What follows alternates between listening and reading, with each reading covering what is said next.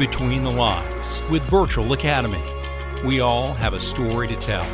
Hello, and welcome to the 50th edition of Between the Lines with Virtual Academy, podcast going beyond the badge to allow members of law enforcement, public safety, and first response a place to tell their stories, talk about the cases that have impacted their lives. I am your co host, Brent Hinson, and yesterday I jokingly told our producer, Aaron, that this may be an episode where we simply hit record and then periodically check back every hour or so to see if our host is still talking to our guest because Mr. Michael Warren has had this date circled on the calendar ever since we told him we had the hosts of his favorite podcast lined up to be our guests for our 50th episode. But before we bring them in, we got to check on Michael Warren to see how he's uh, handling things today. So uh, you, have got to be excited. Did you get any sleep last night? I did, but I kind of feel like uh, I'm heading to the junior high dance.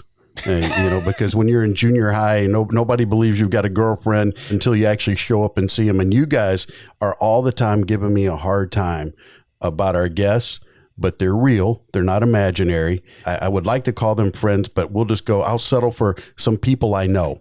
So I, I can't. I can't wait. I'm just saying. I'm just Let's saying. Not real waste quick, any time. Uh, no, Emerson Hour, you were a speaker. You mentioned them three times, and you mentioned uh, Between the Lines once, so I know where your loyalty lies. I, I, know who pays the bills, but I know who gives me the information so that we can pay the bills. So that's what we're about today. Collectively, our guests today have hosted over 200 episodes of their podcast that explores human behavior pattern recognition and analysis. Greg Williams is the former director of human behavior pattern recognition and analysis and irregular warfare for Orbis Operations in McLean, Virginia. He's a decorated law enforcement professional and veteran with over 30 years of combined experience and expertise. Brian Marren is a decorated Marine, high threat protection security professional, and subject matter expert on human behavior pattern recognition and analysis analysis, it is our pleasure to welcome from the Left of Greg podcast, Greg Williams and Brian Marren. Thanks so much for taking time to join us today, guys. Thanks for having us on. Very excited to be on uh, Between the Lines and uh, talk to the folks at Virtual Academy. Thank you. Guys, I'll just tell you, I was hoping it would be here by this time we're recording. Uh, Brent, you don't even know this. I, I ordered a Left of Greg coffee mug a couple oh. stickers. Those bad boys are going on the computer, so not only will people hear about it, but they're going to see about it as well. Did you wait? Did you just order that? I did. I did. Oh my! So we just, uh, I we just redid the website. I literally just sent Greg the new website yesterday. So I hope everything went through and worked because we haven't. We did like a soft release, I guess, of it. So I hope it's all good. Well, while we're on the air, could you just give us your credit card number and the authorization code just to make sure we got it right? Quality assurance, right? All, all I will say is that when I got the receipt in my email, it had the big number one up top, and and so I thought that that was, that was because it was my first order, but perhaps it was the first order underneath the the, the That's a good setup. sign, actually. I gotta go back in there and check to make sure. I didn't even realize that. That it seems okay, so right yeah, that you were the first one. That's hilarious. That I am so excited uh, about you guys being here. And, and so I kind of have to set things up a little bit. Number one, I did find out about you guys from Brian Willis. Brian is a mentor of mine. Uh, he's invested a lot in me, and so when he he suggests something, I follow through with it. And so you were one of the one Absolutely. of his biggest suggestions. But one of the things that I found listening to your podcast is that you are two of the most humble, self-deprecating people that, that I've ever listened to. So so I'm going to start things off and I'm going to do a little differently. Brian, why should I listen to Greg and what he has to say about your content? Oh man, that you're throwing me right at, right in there. Um, why should we listen to us? Well, we offer a consistent and different perspective, meaning we stick to what we know, and we're very very good at that. So it allows us to talk about different cases, uh, different situations, and human behavior in general. One in a scientific manner, but two that is easily understood. Um, what Greg is really really good at is a couple things. And one of them is taking very highly complex scientific principles and breaking them down so anyone can understand and use them. As he'll say, we like to street it up. And so you can you can take it from that perspective, or you can be the academic. You know, I, I saw a 30 year cognitive psychologist, you know, walk up to us and to Greg and say, I've been studying and doing this my entire life, and I can't come anywhere close doing what you do. I can tell you every theory and everything that's ever been written about everything that you said, and you nailed them all on the head, but in a manner in which I, have never even heard that described before. And so we, and just like we do in class, now the podcast is very different than our our courses in the sense that we're on the podcast. We're talking. We're giving opinion based testimony. You know we're just we're this is a conversation that greg and i would be having in the car if we were driving somewhere. So that's the idea. Now in class we have to stay very laser focused and technical and we have a very specific process that we use because it's sound and it's been vetted and you can testify to it um, which is very different than us talking on the podcast. So I guess to answer the question of why you, why you should listen listen to it is um, you're you're going to get a new perspective. Some of the things that you you know or you think you know implicitly you're going to get some validation all right because you're probably on the right track and you're going to get a, a, a, kind of a lexicon and to, to use to help articulate your actions. And and you know you're it's going to it's going to be fun and entertaining and, and hopefully get something out of it. Well fun and entertaining is exactly correct. Greg you're on the podcast i would say that this is a master's level snippet of an incredibly important topic. So, uh, uh, my first question to you would be why would you give it away for free? Because there are a lot of people that have a lot of expertise, but you're not going to hear anything of it unless you pay a lot of money for it. And you guys have you guys got the full length course, but literally you've got over 200 episodes you can go and you can get an incredible amount of information out there. Why do you give it away like that? That's such a great question. And first of all, let's everybody understand that we're so honored, Brian and I, to be here on the 50th episode. That's very meaningful. And Mike, we've been fans for a long time. So thanks. It goes both ways. I'm old enough that a life sentence doesn't mean that much anymore. So I'm willing to lay the cards out on the table so everybody can read exactly what the truth is.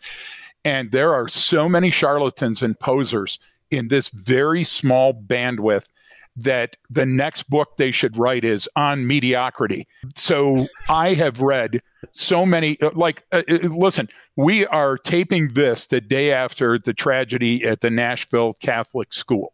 How many pundits come out of the woodwork to say our way is the best way and this stuff works? Look, we don't cover any of that. Humans make mistakes. Humans sometimes can turn to the dark side. The psychopathy of humans is fascinating. And here's the thing you can either buy somebody's book that is a, a, ridiculous recitation of every other novel that's ever been written and pay them a lot of money and then get on their bandwagon. Or what you can do is you can listen to a couple of good podcasts that are out there or read a couple of really good books that are out there. Like, for example, Willis. You mentioned Brian Willis. Brian Willis comes on once every Wednesday for 60 seconds and lays down some logic. That's what we wanted to do. And you know what we wanted to do it for free for? Uh, th- what a great sentence that was, uh, so eloquent. But we wanted to do it for free because we wanted to expose, we wanted to shine the light on the douchebags that are out there with their courses where they're costing so much money and expounding all these theories that, again, are just, they are quoting me at their course on stuff that I built and then charging people for it, we give it away for free. So come get some. And and the idea is that that will expose them. You will e- immediately be able to ask us any one of the questions. And and you know what? We have to charge for in-person training. Do you know why? Have you been on an airplane lately? Have you seen what the rates are at a local hotel? Oh. So we charge something that's commensurate for us and my big ass eats a lot to get to your location and to spend three very intense days training with your personnel, and we will change their DNA. And so on the broadcast, and Brian was great by saying the podcast is very different than class. Why? Because the class is very immersive and very good and very fast paced.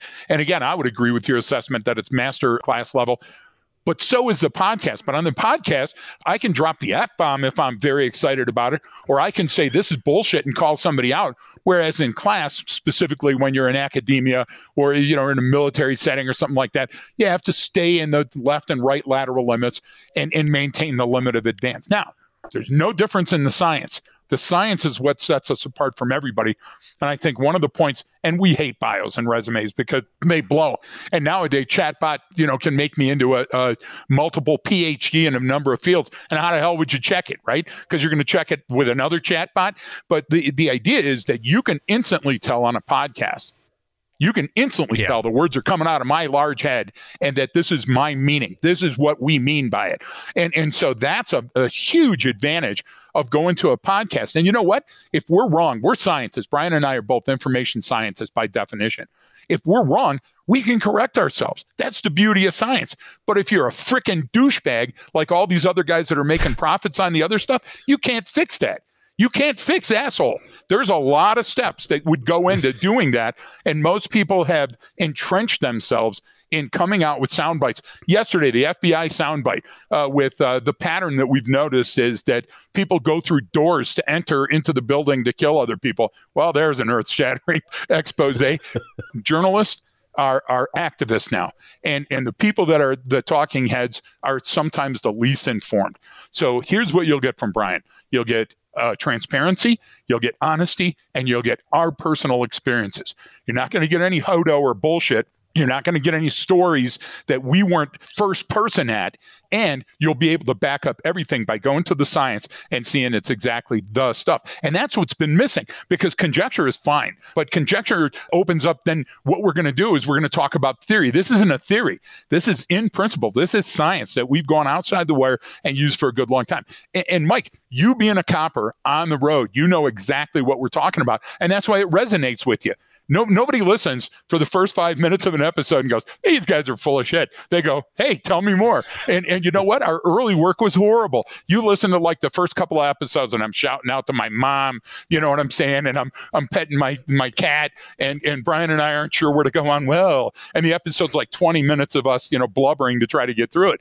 But you know what? We we've changed. We've updated our format, and the idea is that you know the last 185 episodes or something have been magic. People say this blows. Why does it blow? And we go into that. Uh, this happened uh, yesterday. An amazing thing happened. There's a, a copper in another jurisdiction that showed up on a suicidal subject and burst into the room while coppers were already there and shot the suicidal subject. Now the appellate court says, "Hey, wait a minute. Maybe we rushed the judgment, and now they're going to retry that case." And all those same pundits came out and said, "Oh man, it's too bad for coppers. Coppers should never be prosecuted." What do you mean coppers shouldn't be prosecuted? What's the difference between a copper and a 7 Eleven clerk? If you're thieving uh, in a Wisconsin Walmart, you should be put in handcuffs and dragged out through the store. So when people do stuff wrong, they should be held accountable. And that's the last thing I'll say is our podcast, we try to hold people accountable for their actions because there's consequences to your actions. Well, Brian, I have to point out one of the things that I really enjoy about the work that you specifically do is that oftentimes you'll get on the podcast and Greg will be like, "Hey, what's the topic today?" Because you you called him and said, "Hey, we need to hop on." And the stuff you talk about is stuff that is going on right now that relates to your subject matter. And, and you make it so contemporary and relevant that I think that really resonates with the listeners as well. We we certainly try. I mean, we, we have to walk that line of I'm not going to comment on a case until I get some of the facts of the case. I mean, Right. that's the issue. Is like that's what I can't stand about these pundits and people stuff on social media or on the news. When like you this. You know, Greg brought up the shooting that just happened yesterday. It's like that happened y- yesterday. It's 12 hours. The, the blood isn't fucking dry yet. What are you doing? Like you have no idea what happened. The first reports of something coming out are almost always wrong, and they're horribly wrong.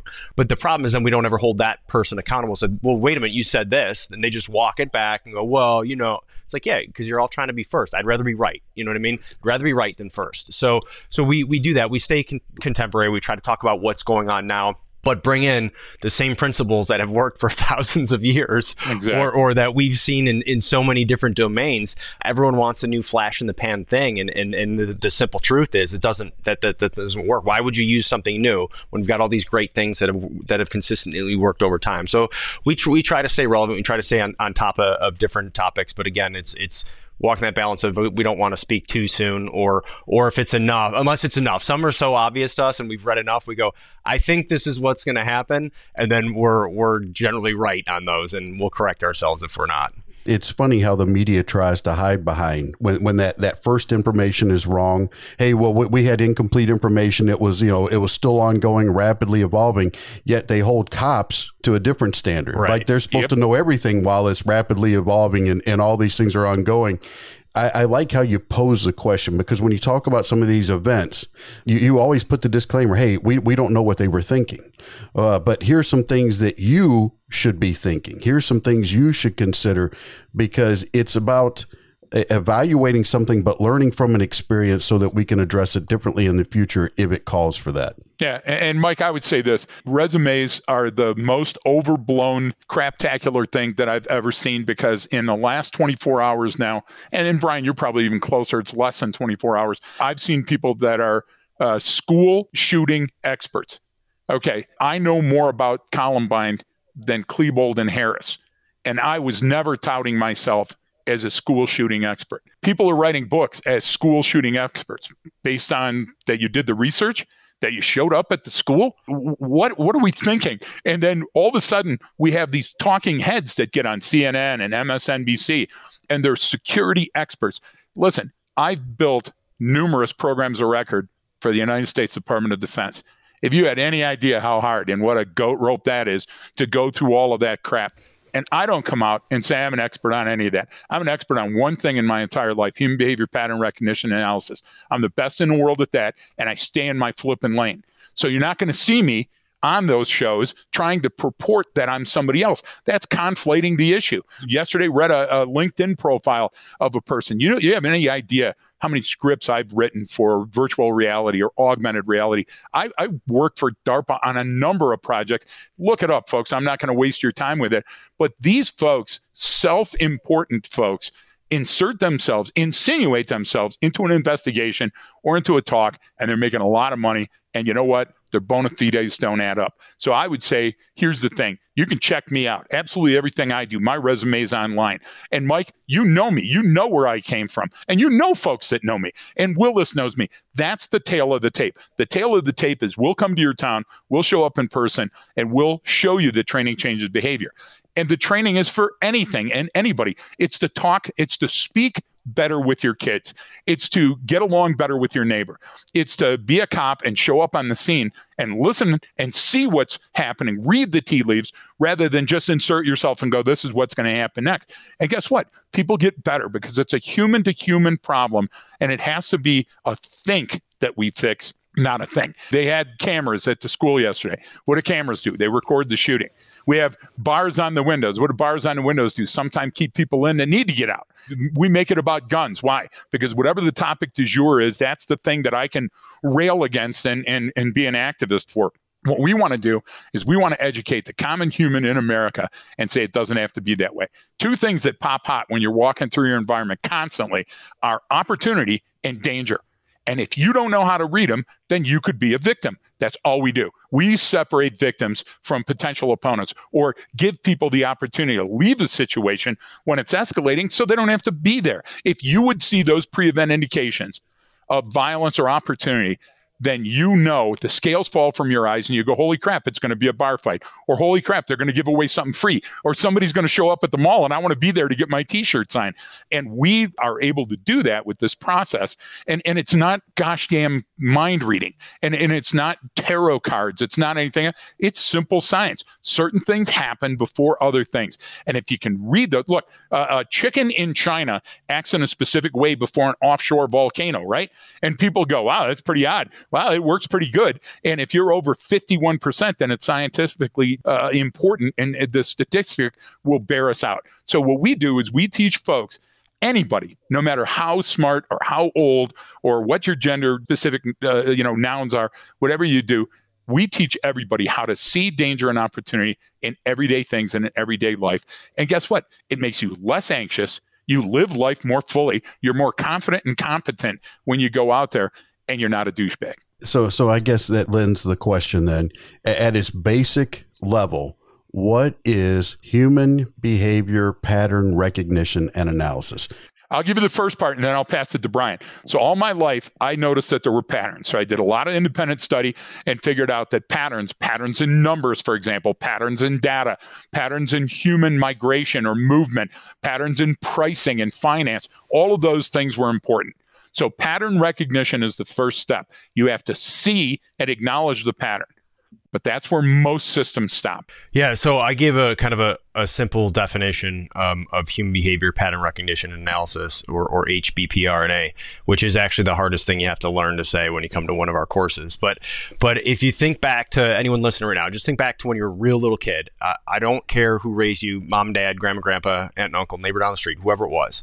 Think about whoever raised you, and then when they walked in the room, before they ever said a word, you knew whether they're happy, whether they're sad, whether they're angry. You got to run and hide because you're about to get a whooping, whatever the issue is, right? That's human behavior pattern recognition, and actually uh, humans are primed for pattern recognition and everything is tied to survival. So we have to see patterns in things in order to keep ourselves and our tribe alive. That's ingrained with us.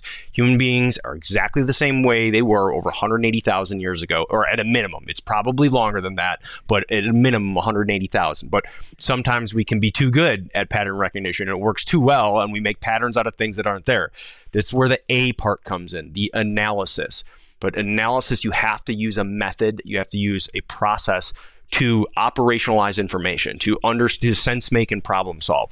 And you do it all the time, and it's usually very some, something very simple, something very low calorie. So I always give like the the doorknob example. So think about all the different ways there are to open a door. There's different types of knobs. There's press. There's a press bar. There's a turn. There's a you know think about that. Well, someone didn't need to show you how to operate every single one of those. Once you are young enough to understand conceptually how the mechanism of a door works, where I have to turn this handle or press this button to open this door, from that point on, your brain said, I got it. Right. And it'll use prototypical matching. Right. So I use that example because that's how we're primed to learn. Humans can learn like that. But if I'm not relying, if I'm not basing my assumptions in some sort of process or science or something that's legal, moral, and ethical, and I, I, start to get in a little gray area. So, specifically with a lot of your folks who are listening right now or in law enforcement, that's where problems start to arise. So, that analysis needs to be some. But what do we do? We go to the pundits. We go to the uh, let's go read on coffee tables next and find out what he has to say. Let's go read uh, or watch some pundit on Fox News or CNN, and they're going to talk about all this junk that really doesn't matter right? Because anyone can go and do that. And what we use is a process. So our process is sound, and we have different ways of doing that where you understand how human cognition works, right? What is the eye and brain? How does it actually work? And what are we missing out there that we need to focus in on? How do I put every observation into some sort of context? What is the baseline? Because everything that I see in life you go through it's a comparison to some known that you have right? You're comparing uh, and that's subjective right? Is it cold in here? Is it hot in here? Does that hurt? What's the pain scale? So think of it like that. You're comparing that to a known. So if you only have a handful of knowns if you only know a few things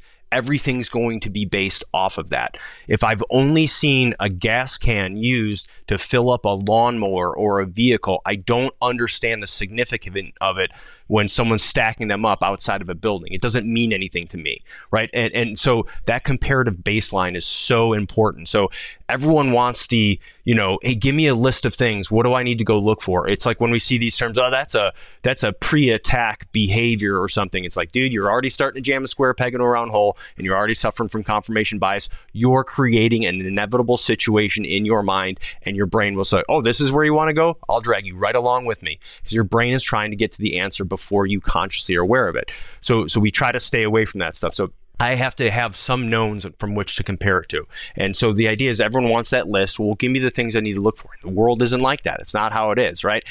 What we really focus on is vanilla. It's what what is the baseline? What's normal for every situation that I'm in right now? What's everything that I need to know and why it's here? Because then it becomes obvious what those anomalies are. It becomes obvious what those things that are out of place. So if we focus on on exactly you know th- this just that context and really really getting good at understanding human behavior at a very basic level, well then everything becomes apparent then i i, I don't need uh, all these new terms or i don't need to learn some new thing all right it's obvious to my brain what's odd here and then based on your role in the situation you have to make a decision because all of our stuff is geared towards decision making, right? We that that's what we're really good at getting getting making the right decision at the right time for the right reason. Uh, Mike, I would add to just that. Uh, listen, I owe your viewers and listeners an apology for t- going off on my douchebaggery tangent, only because people died yesterday and some people are trying to make money off that incident.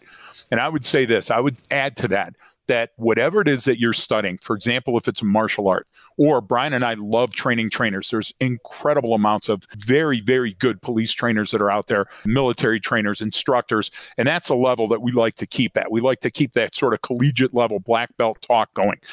If you're going to get behind something, get behind something that's been around a long time and that's got good reviews no matter who's in office and got good reviews from academia has been tested by office of naval research army research institute private institutions. Why? Because those are the things look we're humans so we're like a trout where we want to strike at that shiny spoon that's going by and only to find out that there's a hook in it. And that's how society is. You'll read that now you know uh, uh, we're going to go back to lao tzu or lao tzu or we're going to go back to, to, you know reading the the art of war uh, sun tzu. What, what is the new one brian? The greeks the the stoics. Okay look the stoicism, good, yeah, yeah, stoicism. Good ideas have been around a good long time and somebody rebrands them and they bring them back to the forefront we, what we need to do is we need to stay on something consistent. And training is one of those consistent things that if it's really good for a long period of time, Mike, you've been around. You remember Jeff Steffel. Steffel uh, uh, broke down uh, Michigan laws uh, till they were readable chunks. And I looked at Jeff Steffel when I was young and I go, man, I'm going to model all my training after this guy. So I understand all those principles, but I want to take it to somewhere that you can use them every day. And if, if anybody ever comes on and uses a disaster to sell their wares, to me, that's the lowest of the low. So what we want to do, we want to keep offering as much free content to as many people as possible. And if we can fix one situation where a broken human can see another broken human and step in and take some sort of action, decide, as Brian would call it, before the incident occurs, then we win. And, and, and that doesn't matter if it's a shooting or if it's a suicide or if it's a robbery or if it's a kid having a hard day on the way to school or, or some kid acting up or acting out on a bus. That's the idea. It should work in all of those domains rather than in just one specific domain that's one of the things that's been really important to me with, with your stuff is that it's applicable in Michigan and it's applicable in California and, and it's applicable in Iraq, where, wherever it is, if it's right. intentional. Another thing I think it's important to par, uh, point out is that your client base is largely law enforcement and, and military, but it's yes. uh, it's applicable to everybody, isn't it? Yeah, yeah, and, and, and very briefly, it, it, listen, we try to stay humble, but when you're trying to prove a point, sometimes you got to uh, uh, go away from humility and just say stuff that's out there. So we've been lucky enough to build programs for NATO and the UN and JIDO and JFCOM and and uh, DIA and DEA and National Geospatial Intelligence Organizations and every branch of the Army and, and, and Navy, Marine Corps, Air Force. Uh, when it comes to foreign coalition partners uh, for the Ministry of Interior, Ministry of Defense, for a number of countries that have been coalition partners over the years. That doesn't happen by accident. And it's not me, it's not Brian, it's that the science that we put together coalesced and caused a bond. And that bond, when people see and hear it, they go, wow, that's that's revelatory. I now it's like Saul on the road to Damascus. Those scales fall, and all of a sudden I have this moment where I go, okay, I got that. I can do this, and and I'll equate it to something very simple. Your car. Uh, uh, when the warning light comes on on your car, you got to pay attention to it. If not, sooner or later you're going to be at the side of the road going, "Damn, I should have paid attention to it." Now you can take one of two tacks. You can pay attention to it, or you can put a band aid over it so it doesn't bother you anymore. Which one are you doing today? So if you get up every day and you go, I'm going to check my engine oil. I'm going to make sure that my car seat belts work. I'm going to make sure that my uh, you know door locks are lubricated or whatever. You're going to have a good day. If you get up and you look at that warning light and you drive anyway, you're going to seize somewhere in traffic, you know, on I-96, and you're not going to be a happy guy. The idea is life is so simple. We're the ones that complicate it. So we want to cut through that by using science to make, well, they call it hacks now, I guess. I'm not a social media guy, right? Uh, a hack is supposed to make your life easier. Computers are supposed to make your life easier. Virtual reality is supposed to make your life easier. Well, there's still a human that's at the end of those. So put the computer in the loop and have the human give your answers and the human does the training, you'll get a lot better results from that. And that's what we found. And, and we found that it's universal because people speak the same language. We've never been in a country where a person drove the car with a rope by standing on a hood and shoved a sandwich up their ass to eat lunch.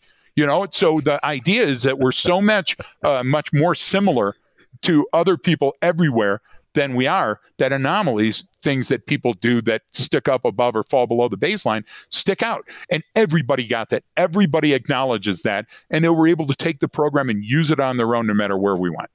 And, and Brian, you, you, talked about context. Putting things in context is part of the baseline. Uh, I, I like to tell people think back to 2019. If somebody walks into a bank wearing a mask, what what type of response are you going to get? Man, they're calling 911. Your cops are coming, lights and sirens. It, you just go forward one year. People walk into uh, w- with a mask, and now it's the norm because the baseline has changed. The context has changed. That's where it requires critical thinking. How, how do you teach that? How, how do you get people to recognize that? So it's it's again, it's not you know you, you that's someone saying, well, if you see a person walking in here with a mask. Think, well, hang on, hang on. So first of all, what is the you know it's what you're looking for and how to understand it and what you're talking about it, it context specifically i mean you, you have to use the, the right uh, ways to articulate it. So first of all for that example okay something um, in a bank. Okay well a bank is has very different behavior associated with than grocery store a bar anything else right? So i have to understand just the geographic location. Now it's again if you took all the people out of there, right, and there was no one there, the aliens just sucked everyone up. None of those things would have any of those attributes. There would be no none of those values. So, so what we look at is what's the behavior associated with this place at this given time. That would be the context. Then it's what incongruent behavior I'm seeing, and how do I couple these things together? Because each indicator on their own may mean nothing or may only mean one thing. It's when when they start to coalesce together in some sort of cluster or constellation of cues that I need to make a decision. So that person's behavior inside a bank wearing a mask what else are they doing? Because even though it's during COVID, they could still be robbing the place. So I, I can't look at these things. I can't look at, you know, what color their skin is, what they're wearing, unless it's it doesn't fit in that given situation. So it's all about comparisons to what you know. And what I always tell police officers, like, I mean this in a, in a good way. Police officers have a lot more experience than they realize. They know a lot more than they realize because you gain so much experience in just in a day, in a week, in a month, in a year. If you're out there all the time dealing with people, you have so much tacit knowledge like you don't even realize what you know because one you're taking it for granted right? Two no one ever taught you how to articulate it. Three you're so focused on you know your safety and doing your job that you're you're you are missing some of it right? And you fall into these grooves on the record well it's it's just if i can understand what these in, what these incongruent behaviors i'm seeing and why it informed me to make a decision at this given time and place because you got a whole lot of factors you know? It's okay here's what's happening. Uh, you're there to prevent or stop you know a crime that that's something that's going on right? Well you got a lot of considerations. There's tactical considerations, there's operational ones, there's strategic ones. There's does this, yeah, you're within your rights to do something right now, but is that the right thing to do? What about that new chief's directive that came down? How does that affect this situation? What about what happened on the news last night and what's going on in the city? Is this the right time to make this call? And that's a lot to take in. I mean, it really is. And, and a lot of people do that automatically without realizing how much they're taking into account. And I don't think we're always good at explaining that sometimes as humans you know, just this is why I made a decision. So if we get better at that, we start to understand our environment better, and it allows us, you know, to use the training that we already have. You don't need to learn a new tactic, technique, or procedure, right? The ones you have are likely good enough, right? Because uh, they'll they'll get corrected if they're not, right? Usually, you know, poorly, but but it'll get corrected. So it's it's what what do I know as a human being? Because if you're testifying in front of a jury, they don't have your experience anyway. They don't know anything about you and what you do. So how do I I should be able to explain this to I got a 10-year-old insurgent running around here. I have to be able to explain things to her, right, in a, in a manner in which she understands it. Okay? Well, yeah, I can do that because this is what I do for a living, but but that's hard to do, right? And and that's the goal is what would you tell your kid to explain this situation? And then you'll find out some of the decisions you made didn't really pass the smell test. I mean, I can't tell you how many times we had like a, police officer come up to us in class, or, or a lot of people go, "Man, I'm just now realizing I'm looking back like." I was the one who escalated a situation or contributed this outcome without even realizing it. I was, and I go, and you were doing what you were trained to do. They're like, yeah, and it's like, okay, so so you know, it's not always about you. It's about what and how you learned and how you're applying that. But to be able to have that, you know, understanding of, okay, you know, I should be able to, you know, it was especially with the military guys saying like, okay, well, when we're on deployment, I was like, dude you're using this when you go to 7-Eleven in between, uh, uh, you know, lunch and you know when you're on your lunch break. This isn't something I use during a specific situation. This is something I use constantly all the time. Like Greg even brought it up, like because of what I do in this, like it literally makes me a better father. It makes me a better husband, right? It makes me a better friend because I can read and understand the situation a thousand times better than I ever could before. So let me prove it to you by giving you two for free, Mike. I'll give you two for free for everybody that's in the audience I right like now. free. So here's the scenario. You mentioned a bank. Now I'll go further than the mask.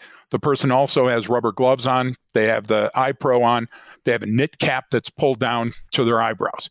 And now the game starts. So here's gift number one. I want you to see if any time in your life you did a rehearsal. When you walked into 7 Eleven to get that pack of smokes, or you walked into the liquor store to grab your six pack of Old English 800 or whatever it is that you may drink, when you went to the pizza place to pick up your pizza, you didn't stand back, watch everybody move up to the counter, then take another step back, then drive around the parking lot and look through the window, and then come in, check your phone. You went and you got your shit and you went home because you're a human. Bad guys don't do that. Bad guys and girls stage rehearsals. They warm up. They get ready and pumped up to swing at you or fight you or run from you or do those other things. So when those actions are present, now you have demonstrated intent. So as Brian said, now you have the uniform of the day that's suspicious in the environment against the baseline. But you know what? It could be just somebody's worried about catching COVID or's got a bad cold. But now you have a rehearsal. So the second thing for free is Etch a Sketch. Every kid that's listening right now, or every parent knows what an etch a sketch is. If you don't, look it up, etch a sketch on your on your Google machine, and you'll find it very quickly.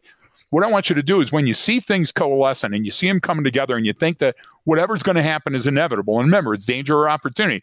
What I want you to do is just shake your head, take a breath, open your eyes, and look at it again. And if those pieces start falling back again, maybe you have something.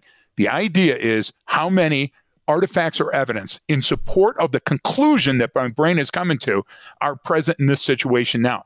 Now I look back and I go, well, it appears that the person got a bulge. But then the offset of that is, yeah, but it might be a legal carry state. But I see that he's kind of standing back in the shadows, you know, by the Coke machine rather than up at the counter where everybody else is standing. And I see that people are starting to orient towards this man or woman because as those tick marks start going, and when you're trained they happen in nanoseconds. When you're untrained, they happen when the news media sticks their camera and their microphone on you, and you go, Well, I should have known something was wrong when I thought it was backfiring at the mall. You, you get what I'm saying? So the difference between training and being inexperienced and going through a situation literally is nanoseconds. And you can fix it by going to training. Look, reading is great, but going and being able to experience it with sage graybeard veterans that take you through, male or female. I don't see in the, the differences there. But a person that's got the bona fides to take it. Look, I wouldn't want to try to learn piano by buying a piano. I would want to make sure that I went out there and I tested it somewhere and I rehearsed a couple of people and found out that this was a good fit for me musically. It fit into my house and I could actually follow reading uh, uh, the music. That's all what we do in HBPR&A and and people dumb it down because they say, oh, it's just increased situational awareness. Nah, I've seen people be the most situationally aware and get schwacked in combat in an instant. Why? Because they go, holy shit, this is dangerous. Boom, now they're dead. That's not what it is. It's the ability to use advanced critical thinking and come to a reasonable conclusion before the end of the movie. That's what it is. Because I, I don't want to step on a bomb and go, hey, we're in a minefield. I don't want to get shot and say, hey, I'm in a robbery. I want to be able to turn that time back and see those pre-event indications of whatever's going to happen well before it happens. And and people today take situation awareness uh, for granted. It's something that has to be trained. You're just not born with it. Are some people better at it than others? Yeah. Are some people what we call a natural? Oh, yeah, you got it. And that the Combat Hunter program for the Marine Corps brought that out. We found that that city kids had an innate ability to tell just by walking into an environment and seeing certain atmospheric indicators that we were in the shit. We, we had country kids that knew that it was better to hunt a pheasant by the fence line off of this certain road than it was somewhere else, just because they'd done it so many times that the conditions spoke to their brain. Well, that's the great thing about your limbic system and your amygdala and your prefrontal cortex working together. And as Brian said, it's all primitive. Your primitive danger early warning system, Will Robinson, is what we tap into. And we show you over and over in class how to read those tea leaves and come to the conclusion that shit's going sideways. Or that, hey, again, they're going to give away something free. I should be first in line.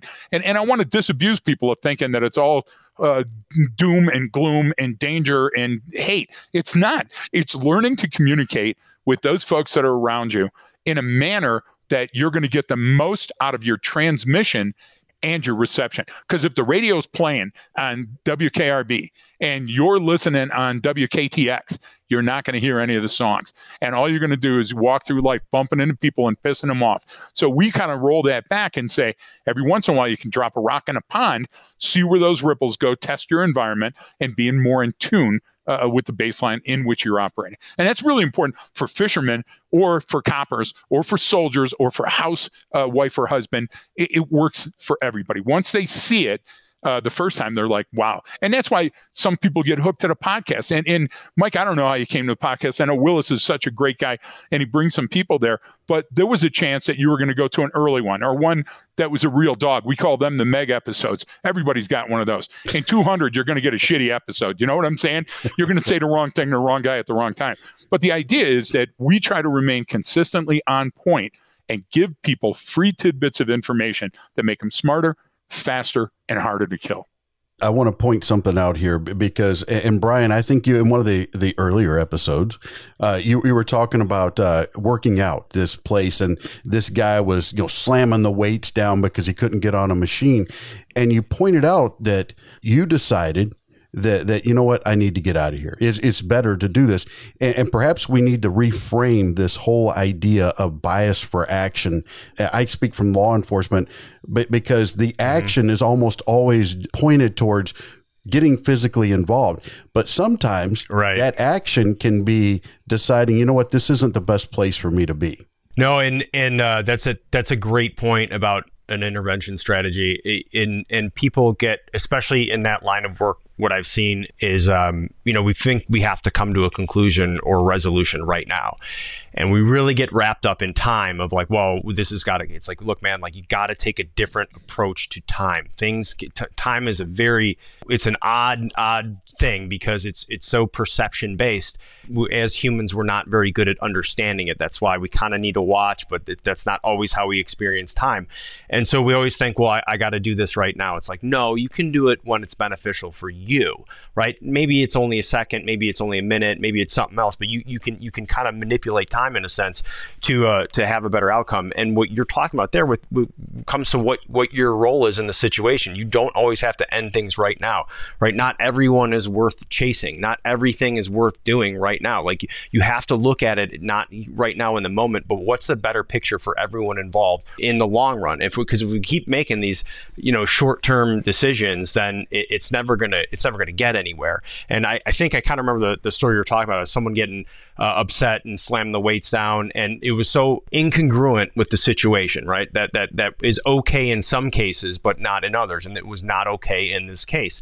And so you don't know what that person is going through. They, they that could be the you know we say some people are walking around, they're holding the full glass. I know you've probably heard us talk about that in the podcast. Like you're walking around, and if, if you man, if your cup is full whoever bumps into you is that's where everything comes out and that's where everything spills. Even if you never met that person never ran into never know know nothing about them you just happen to be the one that comes up and says hey there guy can i talk to you for a second? And he goes you know what not today right and and you had nothing you had no idea what was going on before that so some people are just walking around with that full glass and so you don't know what it is and greg brought up at the beginning of the episode he meant it as a joke but when he said i'm at my age a life sentence doesn't really mean anything anymore some people are like that you know you you have a lot more to lose. If you're listening to this podcast, I would guess that you have a lot more to lose than most of the people you run up against Amen. today.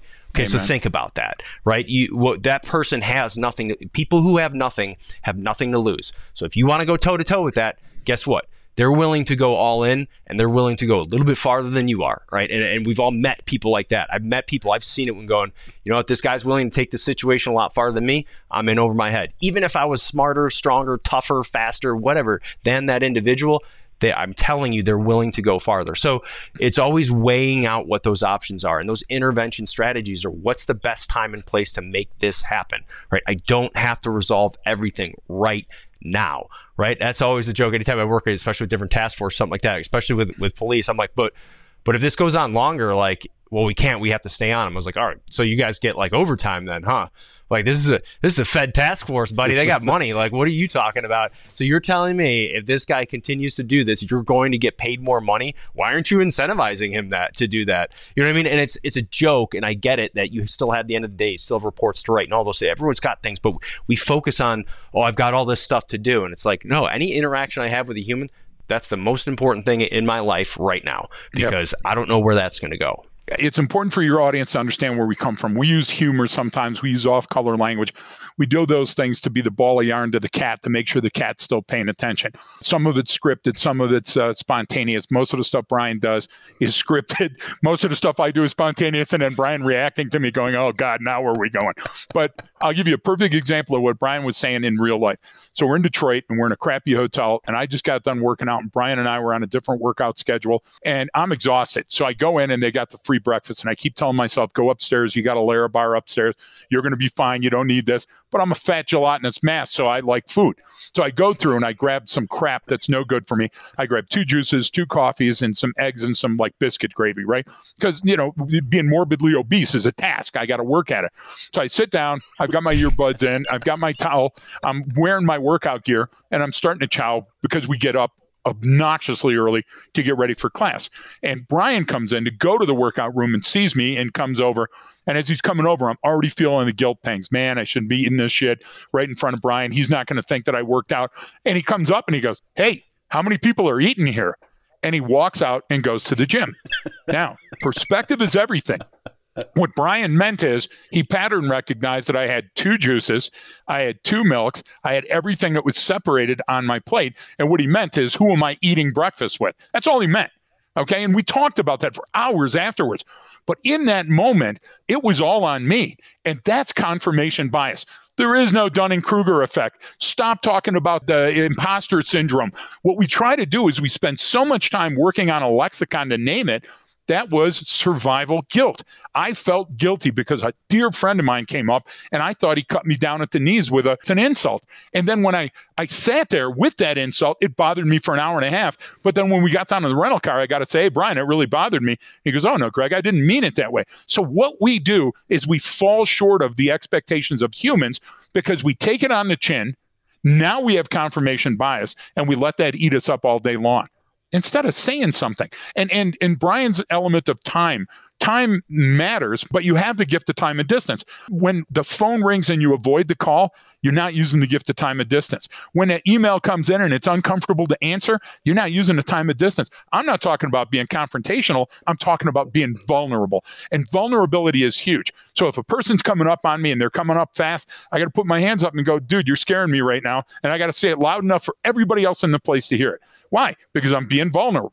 And if Brian hurts me with his words, I got to go to Brian and say, hey, those words hurt. So he can realign my optics and go, Greg, you took that on the chin. I didn't mean that at all. So if we would do that in our life, if we would do that with our kids and with our family members and with our friends, you know, we, we've come to the point now where we're afraid to give somebody a compliment on their hair or their glasses or what they're wearing today because we think that we're going to go out of bounds. That's not how humans act. So as long as it's in the bounds of humans, how we interact with other humans, and it's a positive thing where I'm sensing my environment, but you got to learn how to sense make. So some of us have spent so much time on computers and so much time on the internet and so much time looking at an app on a phone that we forgot that there's a human standing right in front of us that we need to interact with. So that's part of the training too now. You know, and, and I think that law enforcement is doing an incredible job. Are there some outliers that have done some mistakes that I didn't mean that in a Gladwellian sense? But yeah, but are there outliers at the library? Are, are, there people that shit in the punch bowl when they're catering your wedding? Yeah. So the idea is what we have to do is we have to call out consequences, but we can't paint everybody with the same brush. We have to see those nuances. And the only way to do that is to read the human. And, and Brian's signal was misread. So it was on me, not on society. And one of the recurring themes that you guys have uh, on the podcast is intent or motive and societal, well, I guess societal emphasis on motive. I mean, e- even with what happened yesterday, just about every news story ended with police are still unsure of what the motive was for, for this particular school attack. Wh- why are we so focused on motive That's rather than waste of intent? Yeah.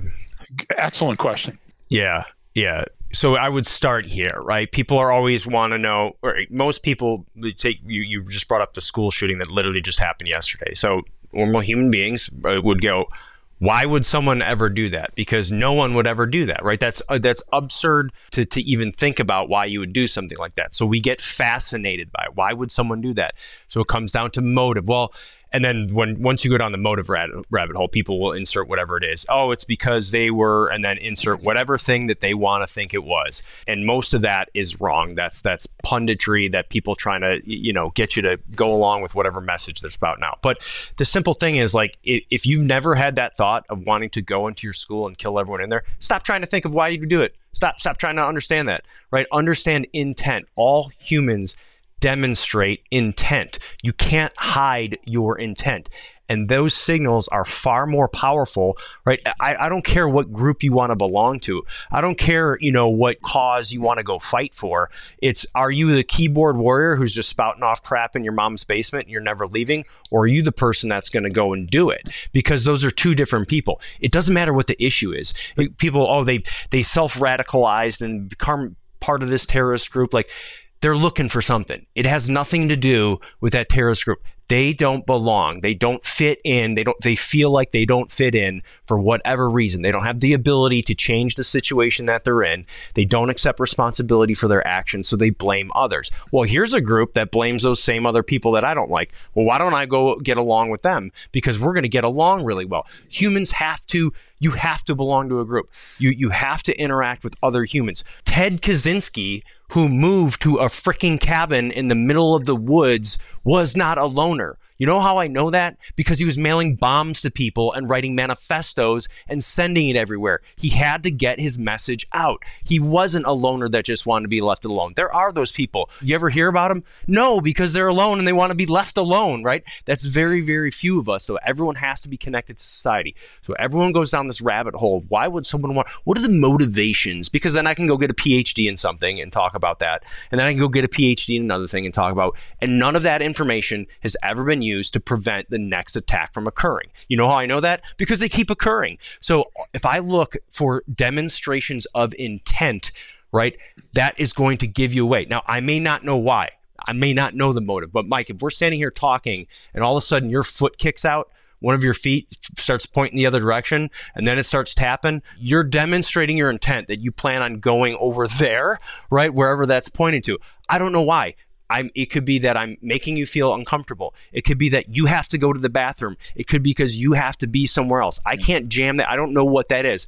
But that demonstration of intent is a powerful enough signal for me to know that you're walking away from me right now. So if I focus on those things and don't get me don't get into the body language because a lot of the stuff that's out there is junk. I'm just using that as an example. Right. If I focus on demonstrations of intent, that's far more powerful than anything to do with motive. You're never going to know someone's motive when you're walking on the street.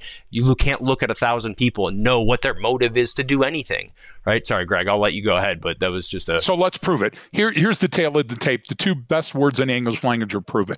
So you can talk shit all day, but now we're going to be on that pipe. The other half of what Brian said was fear. So don't think of the shooter and the Yeah. shooting and their motive. Think of a suicide that you know personally, and think of the motive. Okay. Well, the motive comes pretty easy. They were unhappy. They were so fucking unhappy they wanted to kill themselves. Well, it's sort of the same thing, isn't it? And then what do we do? We go into self preservation mode and we go, yeah, but none of the signals were visible. Why do we do that? Because that's a defensive perimeter that I got to put up. Because knowing that I missed the signals that my buddy was giving me before they ate their gun, that blows. And that makes me feel crappy, just like I felt at breakfast uh, uh, in Detroit. Marren, it's still bothering me, apparently. Maybe it was because I had four Onassis Coney Islands in front of me and I only worked out for six minutes. Uh, but the idea is, and that's true, by by the way, the, the idea is. They, they that, got shut down the day after. Yeah, they did too. We, we ate the hell out of that place. They got shut down for, it wasn't moral decency. They got shut down for bugs, I think. Like, uh, for example, you get an incel. An incel, look, the first three, 400 times I had sex, I was alone. And so you can't just claim that, hey, an incel uh, made me so angry that I went to kill somebody. Those, those things, you can't put those things in the same bucket. Yeah. So stop trying to get a motivation. The motivation of the person yesterday in Nashville that killed six people and then died in a hail of gunfire with a with a copper was they were done. Their cup was full. They were about to go there and they wanted other people to feel pain. And was it a targeted attack? Well, not from the human capital, but it was targeted in the sense that school shooters do what?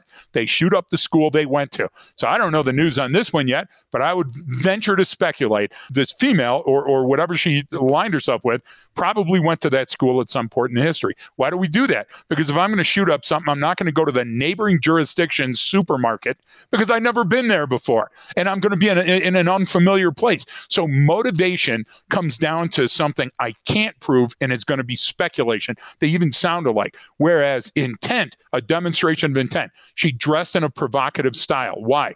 Because she'd seen other shooters dress in a manner that way before, and it was conducive to tucking in your pants and doing those things and having your slings. Well, listen, when you're on the range, those things work out, right? And then guess what else we do? We watch first person shooter games and we watch the news and we watch, you know, Ukraine and, and we learn tactics. A person doesn't have to go to training now to be a part of training now. It's everywhere. All you got to do is watch a news report on the last school So instead of trying to go and go, man, we got to get to the bottom of the motive, think of simple stuff, street it up.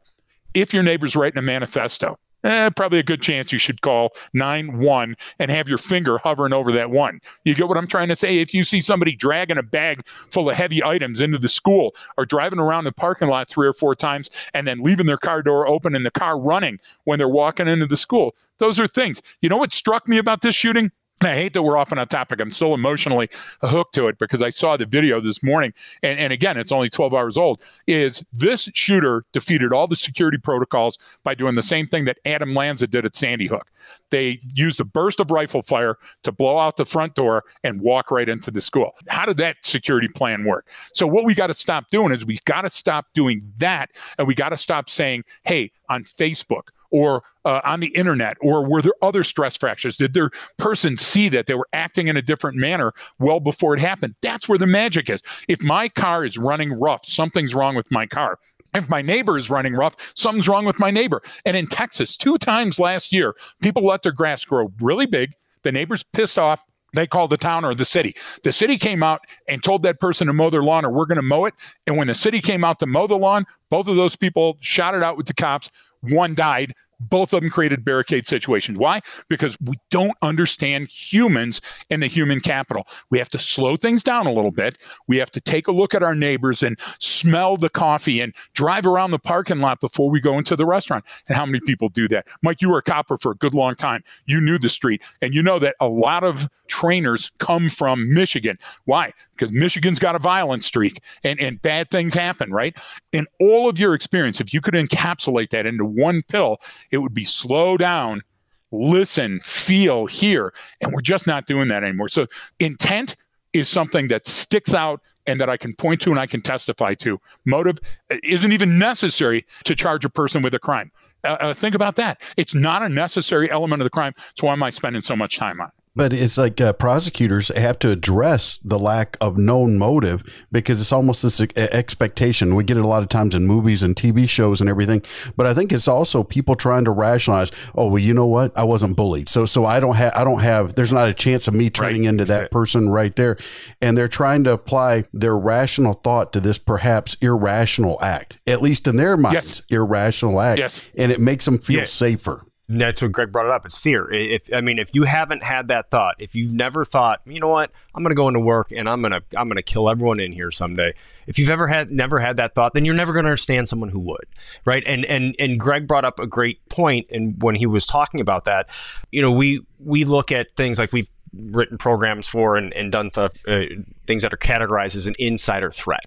Well, a school shooter is an insider threat, right? Because they're part of that Good community. Point. But the kid who's going to commit suicide is an insider threat because they're part of that community. Now they're a threat to themselves, to themselves not exactly. to other people. The coach that's trying to predate on one of the kids on the team is an insider threat. Okay, here's the thing: is it's real easy to to look outward and say, you know what, you got to lock your doors at night because it's going to come from out there, right? Those people over there are bad people, right? We can get everyone together and I can rally people around and we can have that common enemy, but no one wants to look in the mirror. No one wants to look at an insider threat, and an insider threat is always going to be far more damaging. It's always going to have greater repercussions. You know, a, a police officer who's you know abusing his power and his role in society is a much bigger threat than anyone out there in society is doing. Why? Because it just erodes the trust in the community. Exactly. It erodes the reputation of that police department.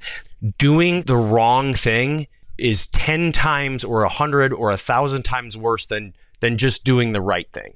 Meaning the, the, the impact of doing the wrong thing is greater than the impact of doing the right thing. So sometimes it's just as simple as like, you know, I know we've all heard it before, maybe first do no harm that's always been rule number one for a pur- for a purpose. But that goes with everything I do. When I walk in and you know the the insurgent's been doing something wrong, and so my wife is yelling at her for for whatever it is she did, or or, or go, I don't walk in and come off the top rope and go, yeah, and another thing, and then you did this. You know, it's like I'm going to assume she has this under control. I'm yep. not going to walk in and change the situation, right? And and but we, we we don't always do that as humans. And like Greg said, this is about fear. If you don't under humans naturally fear things we don't understand. That's ingrained in us because that's kept the human race alive, right? Because the people who said, "Yeah, these folks showing up on our beach here, they seem pretty friendly. They seem nice." a lot of them died right? And a lot of them were killed. So what they had to learn was to go, mm, we should probably not trust outsiders so much. We should probably be careful of these things. That's ingrained in us, right? But what isn't ingrained because we used to live in much, much smaller tribes and communities was that people on the inside. We used to be able to police each other, right? But you can't do that anymore. Once you get to a certain amount of people, and it's low, it's like under 200 people. Once you get to a group about that size, you need a police force and it doesn't mean a big elaborate thing. You need someone in charge of saying i will keep order here. That's necessary for the survival of the human species as a whole. Isn't curiosity a natural thing for humans to say why? We want to know what caused someone to act a certain way and you can say okay well this event happened so i, I can rash i understand i can see why someone might go that route such a great question uh, because it's not. It, it's yep. fear based. So, for example, if I see dazzling lights in the sky, I do want to know why. I want to know what that is. And the first thing that starts jumping into my head is it's got to be somebody from another planet because I've never seen lights over there before. No, those are unreasonable conclusions. That's putting a round peg in a square hole. And we come to those because we're insecure. So, fear and insecurity make us go, you know, Jeffrey Dahmer, man, he never gave any outward signs of being a, a criminal or a cannibal. He kept to himself. Yeah, he kept to himself because he was feasting on a kid. He had human remains, a skin suit hanging in his closet, right?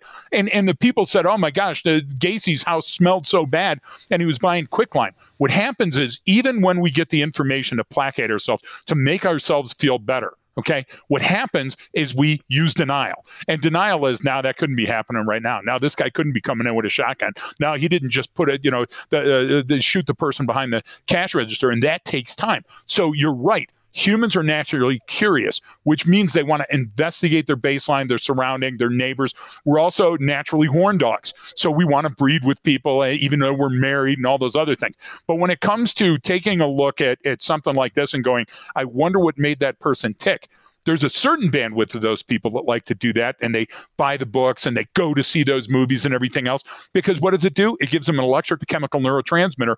It dumps dopamine or, or cortisol into the brain and they get a rush from that. So you're talking about a chemical rush that you can't control, but curiosity is something very different because curiosity is intelligent based or we're, we're talking about an emotion that's completely fear based. You're trying to defend yourself. Now, if you find yourself doing that, this is another time that you got to use the mental etch a sketch. Am I drawing an unreasonable conclusion? I'll give you an unreasonable conclusion. Let's street it up. Have you ever heard a, a person say, My son could never kill his wife and their family and then shoot themselves? This has to be a conspiracy. Every conspiracy I've ever heard comes from that fear, that place of, I'm afraid of what's about to happen. Woman drives her kids into a lake. The woman just recently strangled her three kids. And people go, that's not my daughter. That couldn't happen. What is that? We have to create this insulation between the event and, and the human that we knew. Is a human capable of killing? Yes. Killing themselves? Absolutely. Are those incongruent? to natural. Yeah, now they are. But a couple thousand years ago, maybe not so much. So we're still dealing with the same brain that we've had for 170,000 years.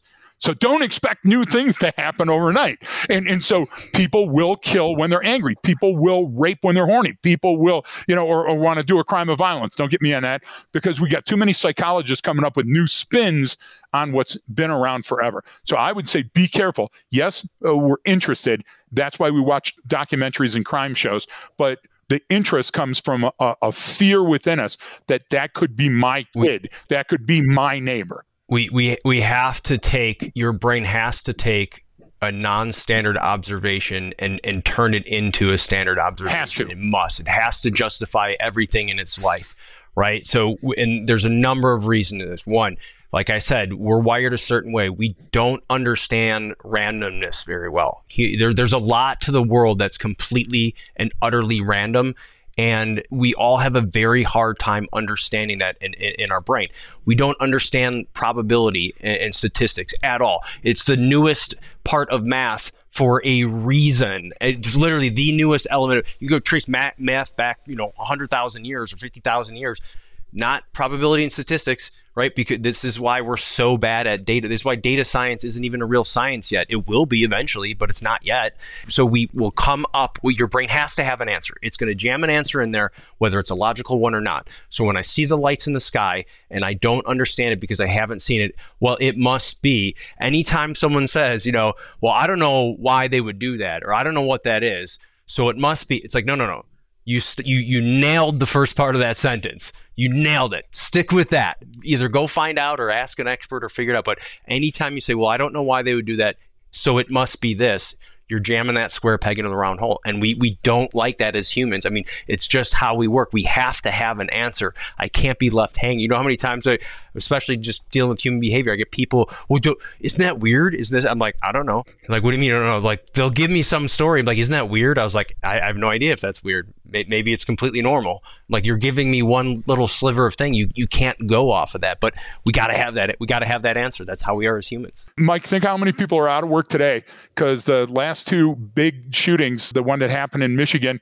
uh, where the shooter didn't fit their profile, and now this one in Nashville where the shooter didn't fit their profile, and people are scratching their head. Why? Because what's the profile? You know what? What is that profile look like? And and we got to stop looking at that. We got to look at those pre-event indications and say these match a situation that's about to go sideways. I'm driving too fast for conditions in an icy road and I haven't checked my tires recently. I should slow down or I'm going to crash. That's the kind of analysis that we need to be doing here. But instead, we're trying to say at 31 degrees, the coefficient of friction is less than, and if the humidity point rises, nobody can do that kind of math. So stop doing that math and take a look around you and say what sticks out. It's usually the stuff that's missing or that's sticking up that's going to trip you up. Well, and Brian, you're so right about stats. I mean, in my graduate level statistics course, what I learned was that you can make numbers say whatever you want to. I mean, it's yep. just a matter of changing Absolutely. variables here and there. When we look at incidents like yesterday, God, God, bless those two officers that went in there and ended yep. that threat. But uh, but our training tends to focus on the things that have happened after the the significant event, the harmful event has occurred, and there's so little emphasis put on the, the science that you guys are talking about. Part of me thinks it has to do with statistics because I can quantify that they ended it right these few minutes, whatever the case may be. But how do you yes. quantify preventing those types of activities? And, and we had on the podcast uh, Max Schachter here a few episodes ago, and he, he lost his son in Parkland. Th- there was both a poor service before and there was a horrible response after the event. But the thing that really mm-hmm. pisses him off the most is the fact that they ignored the signs, the warning signs that occurred before, yeah. where you could have prevented that harmful act. Yeah. And there's a number of reasons why we do that too. Is one, humans like to, you know, we like to stop and look at the traffic accident, you know, as we're going by. We like to look at these things after they happen.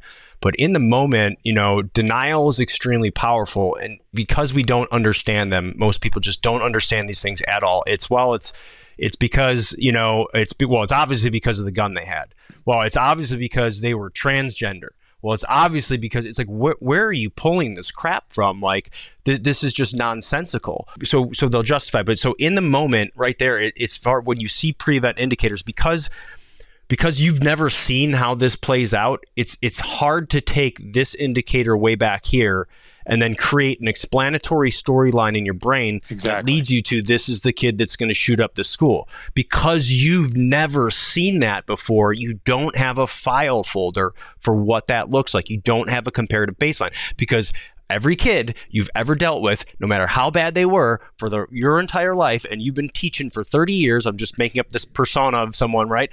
Everyone is, yeah, they might have gotten a fight and they might have done this. Maybe they got arrested. Maybe they, okay, but it's never led to this catastrophic event. So you don't know that this part right here that you're observing is the most important thing.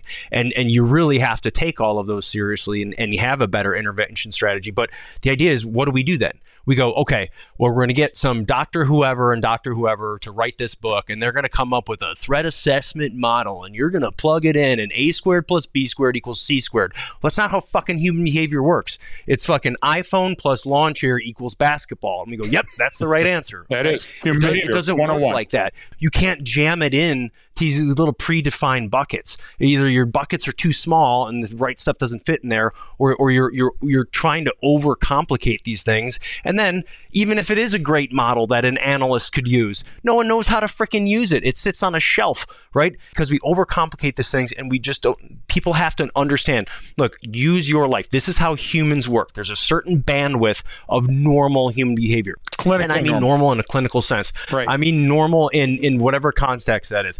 I don't care what color your hair is or what type of clothes you like to wear or who your favorite politician is. Whatever team you root for, great. Go root for your team. I'm, I'm, I'm, I'm all good with that. All right. It's I'm looking at your behavior within a given defined context. This is odd, and here's why that's odd. I need to understand that so I can look at those incongruent signals. Incongruent signals need to be investigated. Again, I don't know the motive or the reason why it is, but they have to be investigated. Like the same process you use to find a school shooter is the same process you use to find a kid who's going to commit suicide. It's the same process you use to find the teacher who's predating on the child. It's the same process you That's find true. who's freaking taking money out of the collection dish. It doesn't matter. It's it, you, you don't know what you're going to find, but everyone, if you're going to engage in some sort of criminal or deviant behavior, whatever you want to call it, something outside the norm, the clinically normal sense, you're going to give signals and you're going to demonstrate intent. So if I look at those, then I'll find it because again, as just Greg brought up in the last two school shootings, well, it didn't fit the profile. It's because it doesn't fucking exist.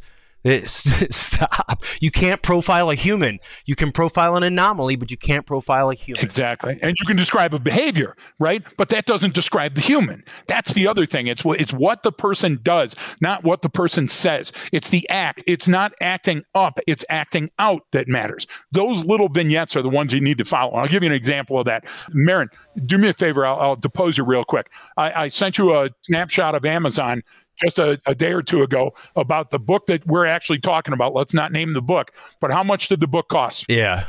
Do you remember? 250 bucks. 250 like bucks for that book to tell you about how humans react rather than you going next door and knocking on the door and going, "Hey, what's with the peonias in your garden?"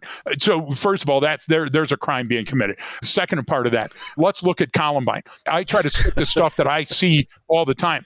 I still run into coppers. I still run into doctors that think that Columbine uh, uh, was goth and and trenchcoat mafia and was inspired by bullying and this incident, and they were going after the the jocks and anybody wearing a white hat was a death sentence. None of that is true. Here's a fact that you should remember going forth because Columbine's next week, buddy. You're, you're not far off from Columbine when this show airs, and it'll be right around the time of Columbine. The Columbine shooters, the people that perpetrated this, everybody knew they were up to no good and they were going to do something violent. They were going to act up and act out. 18 months before, they knew that they were making pipe bombs and that the pipe bombs were going to be used to kill people the journal entries were I fucking hate humans. I hate life. There was all of these things that came together a year and a half before the incident happened. And then afterwards, everybody goes, How could we have ever told that something like this was nigh? Every single person, when somebody does something crazy like this, whether it's a mall shooting or a person pops up on the curb and runs through a bunch of people in Canada or, or, or somebody fights it out with the copper, there are other people that know that person intimately that would have said, You know what? I can see that. And that's what we have to talk out about. Look, uh, you're saying, Well, I don't want to ruin somebody's life by reporting incongruent behavior. Okay, what you're going to do is you're going to save a life. And the idea is that a cop would rather come to your house 200 times for nothing than the one time where it was a family annihilator that killed everybody next door. Any cop worth their weight wants to do that. Any soldier, sailor, airman, or marine that goes into a kinetic environment would rather sit down, take a knee, have a shura and a jirga than kill that entire village because we're just going past the My Lai massacre anniversary day two. Study human history. Those things that stick out okay, are either the best thing in the world or they're the worst thing in the world because everybody else is pretty mellow and pretty even keeled. So I would say stop studying the wrong thing and believing in the crap start studying the right thing and stick to the science and the facts, you'll probably do okay as we're starting to wrap things up, uh, I've got a couple more things I got to say, but they lied to us a little bit because they said their first episodes were crap. And I, I, am going to prove to you that they were not because these are some things that, man, as soon as I heard them, I paused the podcast and I'd call up my buddies and I'd say, hey, listen, man, you, you got to listen to this. So here's a couple of them. Uh, there was an episode where they were talking about too often when we rush into things, we fail to take in and use time and distance. That's how you end up right of bang and left of help. And I'm like, son of a gun. That that is a perfect way of describing that right there. That right there, you go into uh, one of the most uh, current officer safety studies is uh, making it safer, and, and, they talk about how uh, this high percentage of cops are being killed when they're being dispatched on a call, and they're not waiting for backup, or backup wasn't dispatched and they didn't ask for backup, and they end up right a bang right. and left of help. Time and distance is your friend. Am I right? It's spot on. And, and I'll tell you what changes you spinally for the rest of your life, boys and girls that are on this call, when you're looking at a couple of body bags surrounded by crime scene tape and you hear the cell phone going off where somebody's trying to text or, or call their loved one, that'll change it forever. Roger that. Uh, another one you guys talked about training. And, and Brian, you always end the, the, the podcast. Remember, training uh, changes behavior. Training unhacks the tools and you tell me, hey, can you can you take a screwdriver and a crescent wrench and turn it into a hammer and a chisel? Well, yeah, but that's a hack. A lot of it's not of any fault of their own, but we got some hacks out there simply because they haven't been trained in decision making. They haven't been trained in the tools that they have. So there's a lot of folks too that, well, look, it, it's if you don't know where this stuff came from that you're teaching, you're what we call like one slide deep. You, you're seeing that where someone's just basically reading off the slide and they're just going through what it is. It's like, well, hey man, like there's a lot here uh, that that you can unpack, and and you know that happens for a number of reasons. Part of it's kind of like I think socially that's kind of just accepted more, where people just come out and now I have a book and now I have this and everyone likes it and, and they're very popular. But that doesn't mean it's worth anything. I mean, you know, that's the whole joke about Malcolm Gladwell. Yeah, I've read a bunch of his books. That guy's full of shit. I mean, he's literally said, you know, don't let the facts get in the way of a perfectly good story. I mean, he's said that stuff like that. I mean, he he makes up stuff everyone who's ever heard the, I love his this books. term, oh, 10,000 hours of whatever, that's a made up number. He made that number up. He's yep. never done anything his whole life. He writes about some amazing people who've done some amazing things. But what do we do as humans? We become obsessed with him rather than becoming obsessed with what the concepts that he's talking about or the people that are talking about. So we're because we're humans, we're obsessed with other people because we're obsessed with ourselves. That's just how that's why social media works so well. I want to find out what everyone else is doing, and then I'm going to mimic that behavior. And so much of it is just just mimicry, and you see that all the time. There's nothing worse than on LinkedIn or one of those places where you go through, you just see the absolute like cringiest post. You're just like, oh my god, and they're just mimicking something else they saw, and and that's what we start doing as humans. So you know, you, you just got to be a little bit more deliberate with what you do. But you know there's there's a lot in training and, and decision making is something that isn't taught. It's just not taught at all. And and there's a lot that goes into it. And some people get really really into it. You can become a decision scientist right? You can and and it's funny when some of the folks that we work with are some of the most brilliant cognitive scientists in in the world and how and we the ones we work with are very much practitioners meaning they're not just in academia studying and teaching. They've developed products or something. It's always, I love seeing that insight at that level because all they're doing is giving these little drops of the tongue. We had one, we are going to call with her, and she's little like, "Oh yeah, if we could just get rid of our customers, we'd be great." We'd be we'd be, because like she's so fed up yeah. because she's like, "Look, all of the answers are right here. Like you're getting in your own way." This is what science says. You can come in with all these ideas, and that's what they let them do. They go, "All right, yep, see all your ideas. Uh huh. Test it out. Test it out. Uh huh. Okay, so see how none of this worked all right, so back to what I was saying on day one. Why don't you try it this way? And they're all like, oh, and it's because it's it's it's counterintuitive to how we see the world sometimes, and and so that that's there, there's a there's a lot to learn about this stuff. One other thing here, one of the most recent episodes I listened to, uh, Greg, you said this: competence produces a confidence that allows us to be kind to our fellow man. Man, that one right there, that one hit me, hit me hard because the more competent our people are, the more likely it is that they're going to have a good contact with the people in the public. I wanted everybody on the streets to know that I had been minted from the police academy and I knew everything and I was the baddest ass on the street. So I ran more cars, booted more doors, put more lead downrange than any of my contemporaries. I made more felony arrests. I got in more shit. I cracked more heads. And I thought that was the answer. And you know what? I was part of the problem. I was an ongoing part of the problem until I had the epiphany that, wait a minute, I don't need to demonstrate that on the road. What I need is to mimic, use my mirror neurons to the emotions that I'm seeing, and then demonstrate compassion because I know I'm the best at all those things. I know I can outshoot you and outfight you and outrun you and outdrive you. So why do I need to do that each time? What is it? Well, it's me. I think that I need to do that. And the academy can breed that. And your FTOs can breed that. And your instructors and your fellow cops can breed that. And then you have the shitbag cops that are just oxygen thieves collecting a, a gosh damn paycheck. And they drive you to do it too because you want to show them that there's a better way. And then all of a sudden, you take a look and you see the human toll.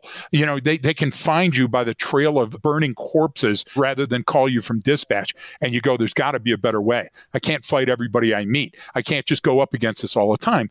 And you start to think and you start to plan. And that executive thought all of a sudden starts stimulating these conversations. And you know what? You become a hostage negotiator. Why? Because you're the best guy on the team to get people talking. And when they're talking, they're not killing. And all of a sudden, guess what?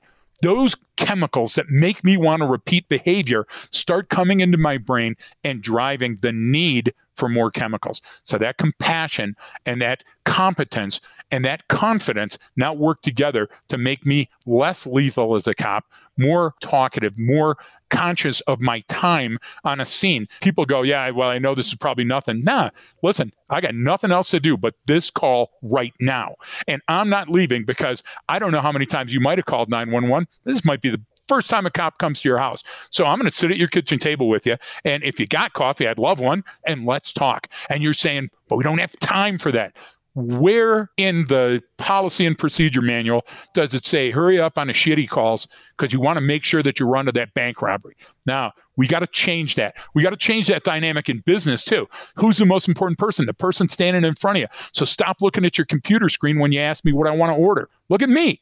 Look at me and be able to describe me in a couple of sentences if I walk out of the store or run out of the store. And also understand that the person in front of you in line that's taking too long, their cup might be full and they might have a cig under their jacket. And you say, hey, move it on, old man. They might turn around and light you up. So life is simple. And what you got to do is you got to remember that thing when you go to the carnival, that ride that looks like a Viking ship that goes like this? You got to figure out every day, every minute of every day where you are on that ride. Because sometimes it's a great ride and you're almost coming up out of your seat and And then all of a sudden at the bottom, when all that shit's pulling down on you and you think you're going to vomit, it's, oh, life is like that, man. and, and so just understanding those little simple pieces and they're not rhetoric. We fully believe them and we don't create platitudes. There's no shirt out there with that platitude on or a, a poster and we don't post a thing and, and claim so and so rivera said this and that and the other thing. We don't believe in that shit. Be a good human. And, and guess what? I made huge mistakes.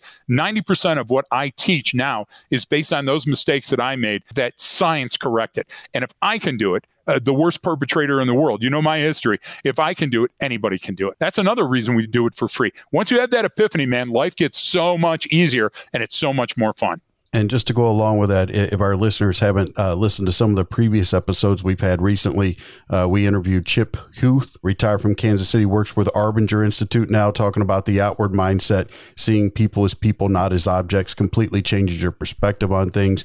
And also, we had Gary Noesner, was the former head of FBI hostage negotiation, listening to what they talk about to get that time and distance it doesn't make you less safe. It actually makes you safer. It doesn't mean you're not prepared to it handle a threat. Does. It just means you're not perpetuating the threat. Uh, but Brian, Greg, and I have a lot in common. You know, uh, big heads, uh, Michigan, you know, that type of thing. Uh, Ugly hair. beards. you and I have something in common too, because there was a, a, statement that was made on one of the most recent ones, and this is the last one I'm referring to. It was a, a New Year's episode. Your your co-host gets on there and says, uh, Brian is probably at a two three right now. Probably isn't wearing any pants, but he's spot on. And that's how I get treated on this podcast right here. So oh, yeah. I sympathize with you, my friend. Yeah, Greg likes to make those uh, those jokes on there on the show. If if it were true, if we were drinking bourbon on the show, it would probably devolve rapid, pretty rapidly. Yeah, but hey, uh, we're not counting out bourbon because yesterday was like National Whiskey Day. So we do drink. But it's in moderation, you know, and certainly no fentanyl. So let's get that right out on the table. Speaking of drinking bourbon on a podcast, last last week we were at ILEETA and we, we actually recorded and broadcast a live version of this podcast. And one of our guests was Joe Kehoe from Milo Range Training Systems. And I understand that you guys have done some work uh, with that company. Can you tell me about that real quick? Yeah, we've got uh, um, so we we got a strategic partnership with um, with Milo, sort of well, we already did. We're changing the game in, in a lot of the video based training stuff, and we're taking it out of this kind of shoot, don't shoot type scenarios. I, from what we've seen, a lot of agencies kind of maybe not utilizing this type of technology to the best of its ability. And so, what we're doing is creating scenarios based on our work, based on human behavior pattern recognition analysis. It's a critical thinking game, right? How do I actually solve problems within this within this really difficult, you know, tough but solvable problem, right? How do I what how do I articulate this? What are the tactical, operational, and strategic concerns or uh, implications of my actions? What are the psychological, sociological, physiological indicators that I'm seeing, right? How can I use this? So versus the go in there and then you're walking through a house and then something jumps out and it's a guy with a cell phone or it's a guy with a gun. Life is not like that. I mean, it's just not. Life is like Greg's sexuality is non-binary. So there are there are many options that and fluid, I might add. So the uh, the idea is is you have to be able to think through a situation.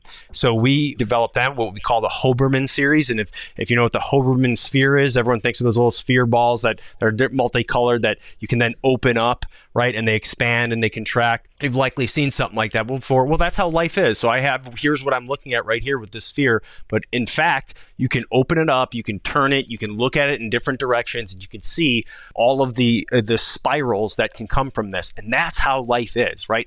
Those really bad stories that make the news doesn't start out as uh, you know a bank robbery in progress. You know, it doesn't start out as someone killing, but it starts out with something small and then it escalates and snowballs. And the next thing you know, those police officers are on trial. They don't know why it happened. No one, everyone made bad choices. So we're focusing on that, and we've developed that with them, and and we're working it in the into the Milo trainer system. So whether it's augmented, no, that, that's actually great. When we talk about augmented virtual reality, any of the types of new computer generated stuff, what we wanted to do is we wanted to get at critical thinking without having an agency buy a new thing. So the cool thing was that Milo's out there and they've been around, and guess what? They've got a great product. So us scripting Hoberman scenarios that aren't a jack in the box, you know, shoot, don't shoot at the end of your muzzle. That was great stuff. Uh, we're doing the same for Wrap. Wrap does a great job at VR. And so instead of upending the, the apple cart and starting over, all we do is we augment the type of reality that they have in their scenario to make it cognitive decision making. What does that give you? That gives your trainer six different episodes from one.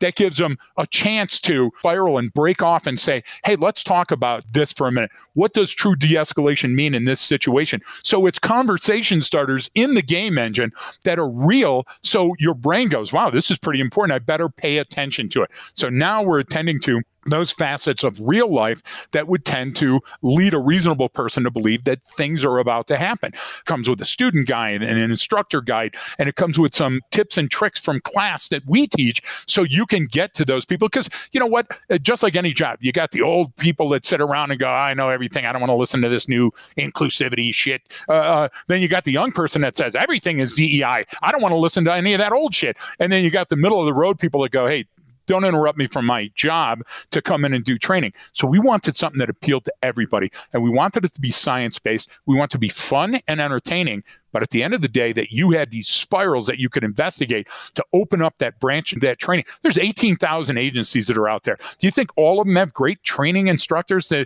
do you think all of them have the kind of budget where they can send people to great training? So we wanted to work with those agencies and anybody else that wants to call us to make their stuff more cognitively real and more thought provoking to make thinkers on the street, not shooters on the street. You already have the best training everywhere for shooting. It didn't stop that shit in Nashville. And, and you say, yeah, well, the, the cop shot him yeah, that's what cops do. That's what they're trained to do. Soldiers are trained to kill. We don't need to get there in every one of these extremes if we have some of those subsets and a lot of them are communication based, which means that you can change the outcome of the situation by fixing you. If you don't fix you when you get out of the scout car and come up on the scene, then you're bringing all that shit with you. You got dispatcher shit because they told you stuff. You got other cop shit. Oh, watch that address. They might have trouble. You got, you were there before and you met that family one time, right? And you know what else? You had a dicey burrito for lunch and you got that wedding to go to later. So you got other shit on your mind. That's what we try to cut through because every human that's in a situation where they have to make a decision. Brian, I love your quote, decision science. Every person that's in that situation doesn't always consider the likely outcomes. And we like likelihood. Most likely course of action ain't going to hurt you. Most dangerous course of action, you might be at a homicide scene and it might be your homicide. So you should pay, you know, take notes. We're going to make sure we put the links to Milo in our episode notes. And, and folks, I, I, would like to, I would recommend, highly recommend to our, listeners to go and check out that system if you don't already have that. Uh-huh. But as we're recording this, you also have some uh, big news, some something going to be released uh, here, hopefully in the next month or so. Can you guys talk about that yeah. at all? What What can you tell us about it's it? Max. It's Max. Max is going to be released soon, Brian. Yeah, I do have a have a boy that's due in June, but I think you were oh, referring to uh, our. Thank you. I, I, think you were referring to our textbook.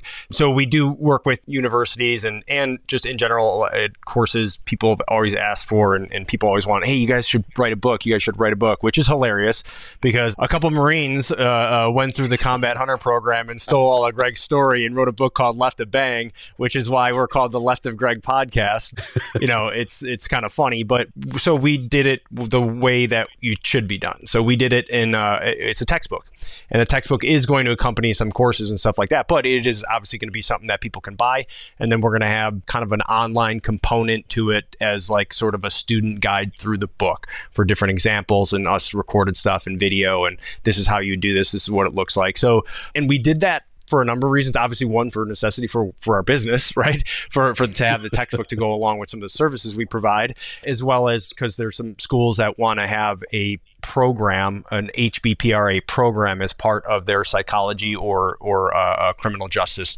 department. So we're building a university level course for it, and so there's that. But but also for anyone else who wants to learn more. Exactly. And so the whole thing, it's a little bit of a barrier to an entry. Like you want some twenty dollar book to buy at Amazon, great, go buy it. You want to learn how to do this? Well, you learn from textbooks you can do a lot of learning from that. And so it's both uh, in our same style of doing stuff, very practical, gives a lot of the science behind it. And it's given the whole program. Here's here's the entire framework from which we build things. Now we still have to put things together, obviously, when when we do uh, our training. But but you're going to have all of the elements, right? And you can you can take a look at them yourself. And and listen, the, the reason I brought that up, Mike, Brian hasn't asked me yet to be the Godfather, so I thought this 50th episode, this is where he's going to come on and ask me. But then again, Brian hasn't told me his wife's name or introduced me to her, so I understand that something's going on there. The, the second uh, uh, part of that is, look, we are not saying that we hate those people that plagiarize us over and over and over. Some don't know they're doing it because they don't know the origin of the stuff that they're teaching. They got a certificate of instructor from somebody, from somebody. And when you trace it back, it comes to me, and they just didn't know that. And there's other people that do it intentionally. Look, if you choose to do it intentionally, just quote us and say where it came from. So the textbook writes those wrongs, but you're able to go there and go, okay, here's the origin story. This is what actually happened. And why? Because listen, when you learn it the right way, you can take it so many places that we don't go. You can take it to your church group and you can take it to your school and you can take it to your kids' soccer practice. And we want to make sure we leave a legacy. It's not about Brian and I, it's about the art and the science of human behavior pattern recognition analysis.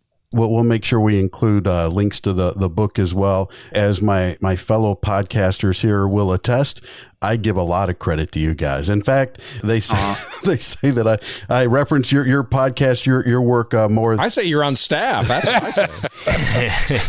That's so I, good, I do want to, as we're wrapping it up here, I, I want to say thank you so much, uh, not only for being with us on, on, this special episode, but also for the work that you do. It, I, I, can't tell you what an impact it's made on me. I can tell you, uh, my friends called me now and said, man, th- this right here is fantastic. So thank you for the, the, the difference you're making in the profession and our society. That That's an incredible legacy that you guys are working on right there. Oh, thanks. I appreciate that. Thank you so much, and thanks for having us on. We we love coming on other podcasts and stuff. I love it too because then I, I can come on and I don't have to do any of the work, so there's nothing behind. so I just true. get to come on and talk. It's much more enjoyable. So so no, I, I really appreciate you guys uh, having us on here and what you guys are doing, and we love it. And I'll reach out to you too for some of the stuff we have coming up because you're not far from Milo, so I'm sure we can get you in to, yeah. to come into the to the course that we're going to be doing with them in person uh, to kind of surrounding this Hoberman stuff. So apparently they, they, they do cookouts on Friday and they've invited me down for that. So I'm kind of excited. Yeah. If somebody did want to take the master's level look and go into that intensive in-person training that you guys offer. If they're looking yep. to host it or attend it where's the best place for them to get information on that? Reach out to me. I'm sure you could put my email in the details and all that stuff. So but it's just brian marren at arcadiacognerati.com either go to the website and reach out or reach out directly to me. Find me on linkedin too and and we'll get something set up. So just just reach out and we'll we'll, we'll make it happen. Well if you guys ever need anything in the state of michigan you, you got somebody. I know I know you guys have got contacts, but you got a guy that'll do something. Let, let me give a shout out to that. to you, Mike. Mike Warren, you're you're such a great friend. We call them advocates on the ground. You're an advocate. Uh, you're an early adopter. That helps us get known, so we owe you for that. Uh, you got a great team, Brent Hinson and and Aaron behind you. They don't understand the magic yet, and they will soon start spouting the gospel. You bastards, uh, whether you know about the podcast and stuff. But but we'd also like to say, look, it's 50 episodes in for you. The Virtual Academy, Between the Lines you reach folks. Uh, shout out to Wayne Oakland and Macomb Police Academies. They'll know me. Shout out to Badge 187, uh, 187. You know who we're talking about. Shout out Roger to a lot that. of those folks that listen. Connected fiber is the key, and to keep this ball in the air, it's like a bump set spike with volleyball. To keep this ball in the air, you at between the lines are doing the work, and we wouldn't be out here. People wouldn't know about us if it wasn't for you. Well, I appreciate that, my brother Brent. Thank you so much you and Aaron and Brandon for for setting this up, man. I forgot to mention Brandon. Yeah, uh, one, I'm glad to know that your Canadian girlfriend is real. That's awesome. uh, number two, you'll notice uh, there there was a reason I, I kind of let you steer the conversation today because I knew you'd have questions asked. But also, I think it's important for me. There are a lot of times where I sit back and I don't say a lot because I think it's important to listen. And I think if you've gotten this far on the podcast, go back, start at the very beginning, and listen again because there's probably some things that that Brian and Greg said that you need to hear again and then you need to hear it again uh-huh. because it's incredibly insightful and I appreciate your candor and uh, and your your openness and your transparency with us and talking about these things because a lot of them people don't want to talk about or they don't know how to talk about them. So thank you guys for for making time to uh, to not only be our, our guest on the 50th episode, but uh, to really dig in deep to some of the things with human behavior. Honored. Appreciate uh, you guys having Humble. us on. We yeah, we thank you guys so much for, for letting us come on here. I mean, we we, we love doing it, and, and we appreciate all the kind words you guys have, and um, would love Greg would love even more kind words. So please uh, keep as long as it starts with or ends with Greg. Of course, that's true. Or there's food involved, or there's brown liquor involved, or cigars. I'm yeah. a very simple human. Do you get what I'm saying? Very simple. yeah. Shout out to the Grosse Pointers too. Yeah. and thanks for Ryan for getting up super early over on the on the West Coast for uh, doing this podcast. We appreciate it. Thank you guys so much. Thank you. Thank you.